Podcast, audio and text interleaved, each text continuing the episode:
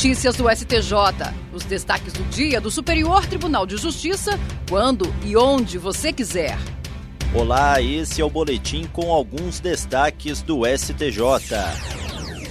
A terceira turma do Superior Tribunal de Justiça manteve decisão que impôs à Unimed Cooperativa Central a obrigação de assegurar cobertura assistencial a uma menor de idade com paralisia cerebral enquanto durar o tratamento, mesmo que ultrapassado o prazo de prorrogação provisória garantida pela Lei dos Planos de Saúde aos trabalhadores demitidos sem justa causa. O caso analisado trata de ação de obrigação de fazer ajuizada em nome de uma menor pedindo portabilidade especial de carência para um plano de saúde individual da mesma categoria de abrangência nacional ou a manutenção do tratamento de saúde em regime de home care. O juízo de primeiro grau julgou procedente o pedido e determinou que, mediante o pagamento integral do custeio, fosse mantido o home care em duas cidades, pois a menor está sob guarda compartilhada e os pais residem em locais diferentes. O Tribunal de Justiça de São Paulo determinou que o valor do plano individual a ser oferecido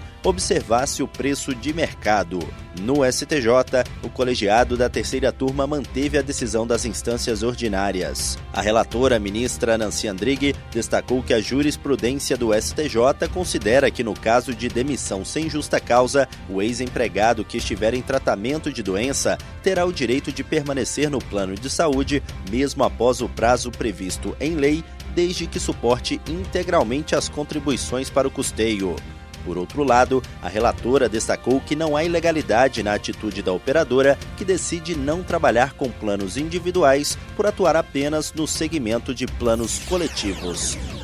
A quarta turma do Superior Tribunal de Justiça considerou causa de nulidade processual a falta de intimação de réu revel na fase de cumprimento de sentença.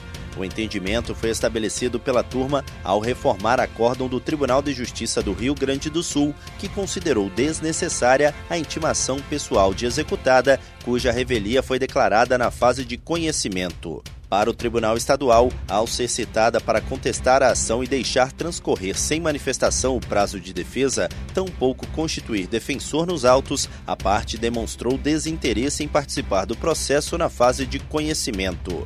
No STJ, o colegiado da quarta turma entendeu que nas hipóteses em que a parte executada estiver representada pela Defensoria Pública ou não tiver advogado nos autos, a intimação deve ser realizada por meio de carta com aviso de recebimento. Por isso, anulou os atos processuais posteriores ao momento em que a parte executada deveria ter sido intimada para o cumprimento de sentença, determinando o retorno dos autos à primeira instância. O relator, ministro Antônio Carlos Ferreira, destacou que o Código de Processo Civil de 2015 prevê que o devedor deve ser intimado para cumprir a sentença, mesmo quando não tiver procurador constituído nos autos uma comissão de juristas liderada pelo ministro do Superior Tribunal de Justiça Luiz Felipe Salomão, corregedor do Conselho Nacional de Justiça, será responsável por apresentar o anteprojeto de atualização do Código Civil. A comissão conta com 34 integrantes, entre representantes da magistratura,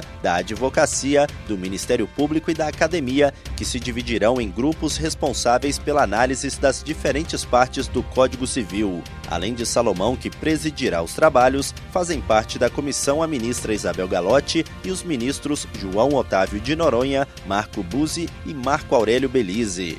O ministro aposentado César Asfor Rocha também integra o grupo.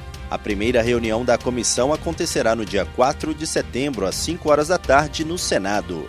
Ao todo, serão 180 dias de trabalho até a apresentação do anteprojeto de atualização do Código Civil.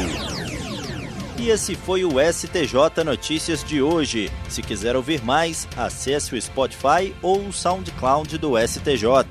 Tchau, tchau. Notícias do STJ, uma produção da Secretaria de Comunicação Social do Superior Tribunal de Justiça.